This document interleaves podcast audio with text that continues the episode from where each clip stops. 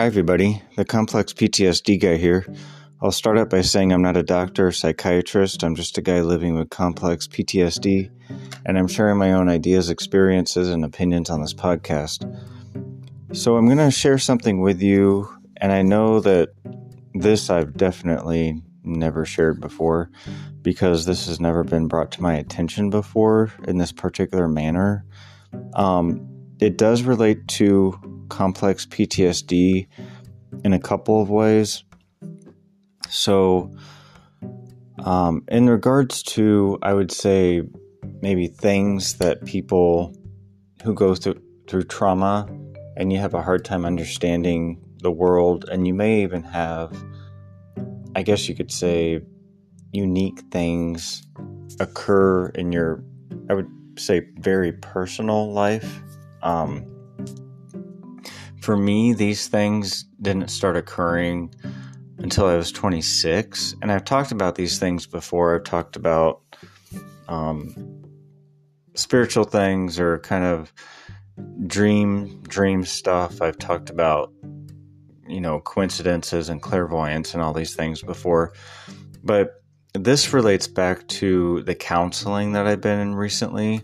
So the counseling that I've been in is like a higher grade counseling. It's one related to substance abuse counseling, two, it's related to thoughts of harming myself counseling, and three, another thing me and my counselor talk about. Um, this is a new counselor, by the way, who I've had the last couple weeks now. Um, the other thing we talk about is just, I would say, uh, we talk a lot about we've talked about the event. We talk a lot about my trauma growing up, where it came from, the type of narcissist I grew up around, which I describe as a grizzly bear. So when I say grizzly bear, grizzly bears are all about food, sleep, and their babies. So that's the type of narcissist I grew up around, meaning when they want their food and when they don't get it, you're going to know it. If they don't get the sleep they want, where they want it, that could be at home or the type of hotel that they want. You know, if it's not nice enough or it's not this or that, they gripe, gripe, gripe, make a big scene, you know. Um, and also, the crazy thing, and a lot of narcissists do this, is if anyone threatens their young or with a grizzly bear, their cub, they become very aggressive because one, they are protective, but two, with people, um, a narcissist wants you, like they want to control you. You're you're theirs, like you belong to them. So anyone infringing in that, they're gonna growl at them like a grizzly bear. So that's how I always describe the narcissist in my life that I grew up around. Um, so these are all things that we talk about, me and my counselor. So today, um, I actually went to my counseling session and they actually weren't able to be there, so they gave me a home assignment. And I'm only going to have this for tonight, so that's why I decided to jump on here and do this episode. Um, and I don't really know how some of these things are going to sound to you guys, and maybe it doesn't matter in the grand scheme of things. Um, but some of the things that you know I've struggled with, you know, there's a reason why I've gone back into counseling, um, meaning seeing a counselor. Um, so they gave me a chart, and it's basically ways that you see yourself. So these are ways that I see myself, and they had you basically put different parts of yourself or different sides of who you are or who I am into windows on like a picture of a bus. Um, and it sounds kind of childlike, but in a way, it's very effective. And I was very surprised at what came out of this. So I wanted to share this. This is like super personal stuff here, by the way. Um, but I'm going to read a little bit of what this says. So it's kind of like you could say a worksheet. And this is all meant to help you. It's all meant, it's technically for me, but it's like meant to help a person, you know, someone who's seeking counseling. It's help, it's meant from the counselor to the person that they're helping. Um, it's meant for them to see things more clearly. So, um, so some of the things that they do, or some of the questions I could say are, you know, it's a fill in the blank thing. So it's kind of like one example is all sides of me are good because, and then you would fill that in. I actually didn't fill anything in there because I didn't have to do every single one of them. Um, but some of the ones I did fill in, and again, these are things that you eventually put into like these windows of a bus. Um, almost like you have passengers in a bus, but it's all the different sides of who you are, um, are the passengers in the windows. So one of a few of the ones I did answer, and this ended up being like way more spiritual and like stuff about my soul and all this stuff than I ever thought that I would ever write down in these answers because it's fill in the blanks.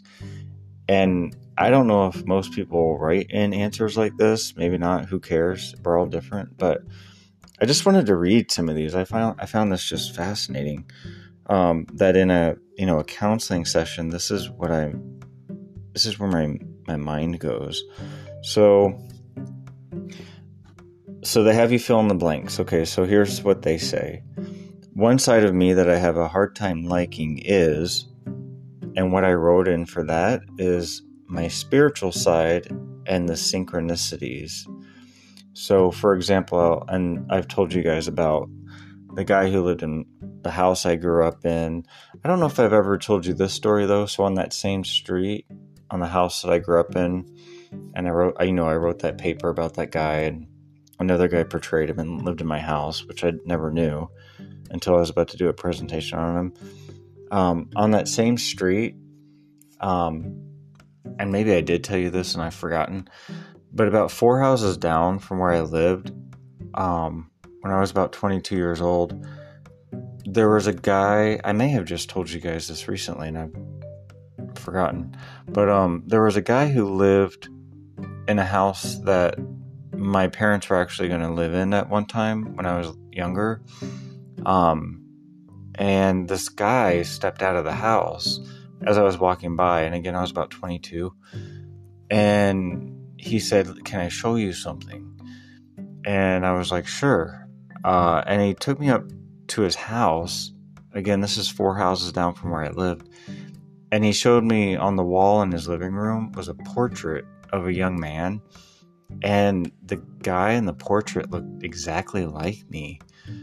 And the guy who said, Can I show you something? He didn't exactly look that way anymore. So he was a little older and kind of kind of funny looking. And his hair was kind of curly and wavy, whatever, real dark.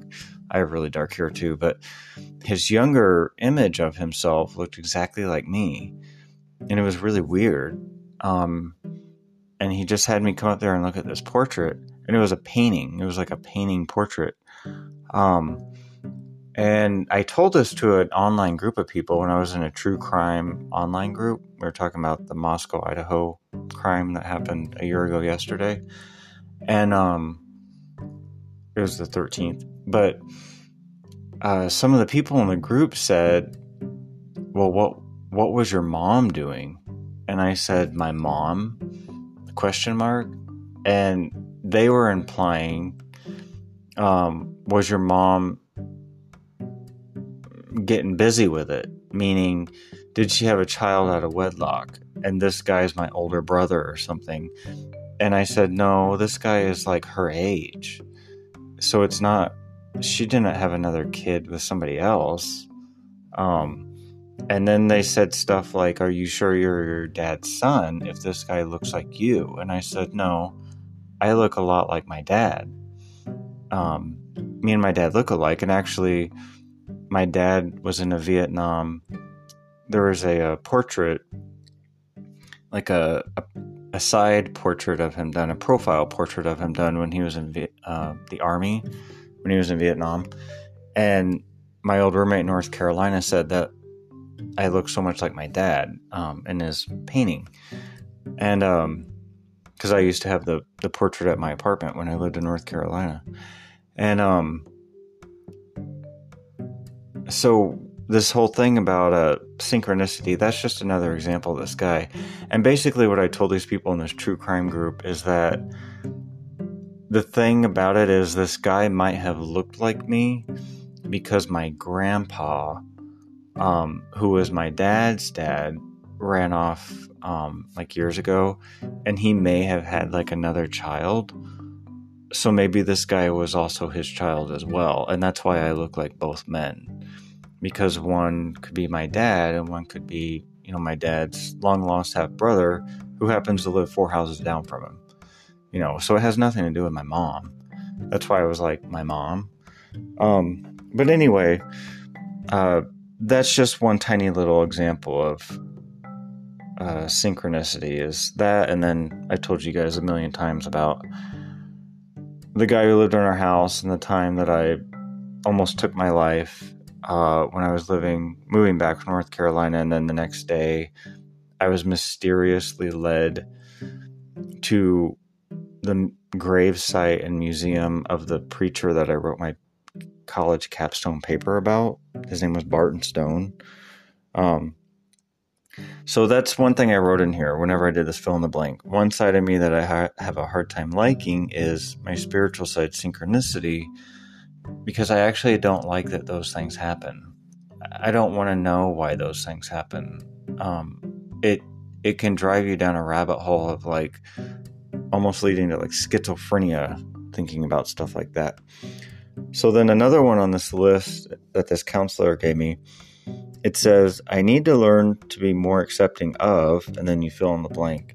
And I actually put people's belief in their own faith or religion. And the reason I struggle with that is I grew up around people who some people would say are in a cult, and I would say that too. And so, religions, I've seen the scary side of religions. So, anytime, you know, somebody is like super gun ho, it always makes me think of trauma. It always makes me think of they're going to abuse people with this. This is a power play. Um, rather than seeing, you know, the functional, and the sane people who follow a faith. Um, you know, not to be, you know, I need to not be like judgmental of that. So another one is um, another thing they have written on here. A side of me that needs protection is, and I wrote my soul spirit. And the reason I put that, and I actually, whenever I did the little bus window thing, because I filled them in in the images of the windows, um, I put my soul and then I put the world. And the reason I put the world is the world we live in, I think of destruction um, and death. And so for soul, my soul needs to be protected. And so I then I wrote Kentucky and Barton Stone because that's where uh, Barton Stone's grave is. So, like when I tried to take my life, that was destruction and that was me being of the world, of the world that we live in, Earth. Um, that was me like just giving into. Uh, I don't even know what the word is, but just giving in, just giving up. Um, and so within 24 hours, you know, I'm led to the site and I'm taking an exit I wasn't expecting to be taking. And it wasn't until after I got to this motel that I was going to stay at that I realized Barton Stone's grave was like 20 minutes from there. And so, if it hadn't have been for these mysterious things that happened beforehand, like a mudslide and car crashes on the interstate, I never would have gone there. You know, it was very strange. So that's why I put in here a side of me that needs protection is my soul and spirit because it does because I'm, I'm very fragile at times um, the next one is the side of me that I am most comfortable letting others see is my non spiritual human side. And so, what I meant by that is going to work, you know, just being in the world. Um, I mean, that's the side I think probably most people are comfortable with because you're you're not having to share anything. You're just, you know, getting a coffee, you're going out to eat, you're going to work, you're not sharing anything, you're just existing around other people. The next one is um, a side of me that I am least comfortable letting others see is, and I put, I wrote down my dreams. So I told you guys before that I've had dreams that have come true, and I don't claim to be a psychic or anything. I could be clairvoyant. I don't know. Um, but I've had at least four dreams over probably ever since I first had Bell's palsy. That's the first time I ever had anything like that happen. Was in 2010, I think, because I've had Bell's palsy twice. But the first time I had Bell's palsy, I just started having all kinds of um, weird things happen with my TV, and I just have had at least four dreams, and it usually is related to me getting warning signals about people I care about, and I have a dream about something related to them, very specific, and and then it comes true like a week or two later, like what I dreamt about. So they're usually like dreams warning me that somebody I know is in danger, and it's like a foretelling of something. It's very weird. Um, but that's something I, I'm not that's probably the thing that I'm least comfortable letting others see because I don't want people to think that I've one lost my mind or two that I'm trying to be like a trying to be like a scam artist or something. I don't know. Um, not that fortune tellers are, you know, there are people who I think probably do have gifts um, that don't call themselves fortune tellers, by the way. Um, Another thing I wrote in here is so their phrase is I can try to express more sides of me with, and then you fill in the blank. And it says in parentheses, safe person. So I wrote a counselor. And I, I didn't know. You know, that's pretty self explanatory. Um, the next one, the side of me that can best lead my trauma recovery is, and I wrote the sober side, abstinent from alcohol. So that's the side of me that can best lead my trauma recovery. So I think on the uh, the bus image, uh, that's who's second behind the bus driver. So leading my recovery is the sober side, second from the front. So the person in the very front who's actually driving the bus, because obviously you want a sober person driving the bus, um, for their part that says the side of me that can best protect me from unsafe behavior is, and I wrote the sober and responsible side. So that's who's driving the bus. So this is kind of giving you a concept of how you want to live your life. You want the sober, responsible side to be driving. And then um, another one is a side of me that my family doesn't know. And I put clairvoyant, they don't really know my soul and they don't know my spirit. So um, I've told you guys before that I was in, you know, a, a mental hospital uh, when I was 21. And I remember even back then telling the uh, counselor when I was in there that I just have certain beliefs about myself. Um, that there's something about me that's, I don't even know if you want to say special, but I just know that there's something, there's something going on. Um, and the more that I have these synchronicity things happen um, that are connected directly back to hugely significant events in American history, United States history, the Civil War, the emancipation of slaves. You know, this the guy who led the movement. Um, another man portrayed him, lived in my house. I mean, like, what are the odds of that? And I've told someone in the past, um, the history shows itself to me. I don't have to go out and try to discover history it'll show itself to me. If it's wanting me to see it, it's going to come knocking on my door. Um, I don't have to go look for it. That's one of the fun things about being a historian. You don't, when you're really in it, it's gonna, it's gonna want you to show it. Um, and then, but yeah, my family doesn't know really anything about that except the last two Saturdays, whenever I guess it was a couple weeks ago, I did show someone, I did tell someone about, you know, the whole weird thing related to Matthew Perry's death. And then the article when I was watching Silence of the Lambs, and then I saw the article like as I was watching the movie about Trump and Silence of the Lambs and how he made some comment, and they showed a picture of him with Hannibal Lecter's mask on, literally while I was watching the movie, and I just bought it, and it was only a half an hour in, and I was like, well, that's a really weird coincidence. Um, so those two little incidences, I actually had texted my family about and said, "Can you believe this? Like, this is weird."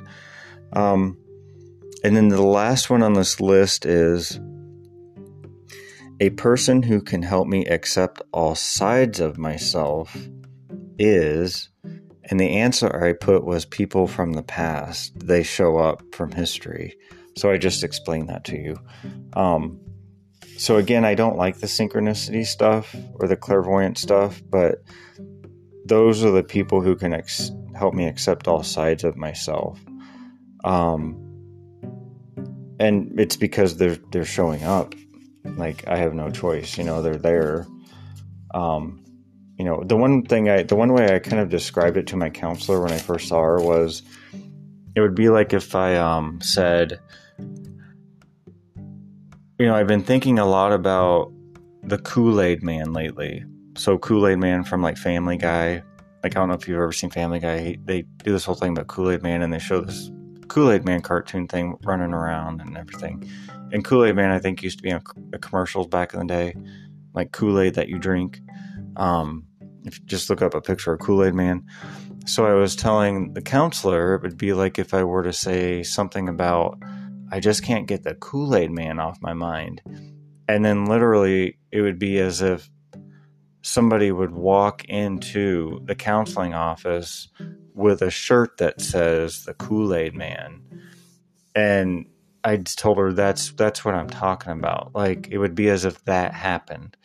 So like if I were to say something like it's going to rain cats and dogs today and somebody walks in with a shirt on or somebody walks into the office and says randomly because there's not even a storm outside somebody just randomly says man, it was raining cats and dogs, or, you know, it's just, you know, they say something immediately. I mean, that's the kind of stuff that happens. Or, you know, it's, it's just kind of strange.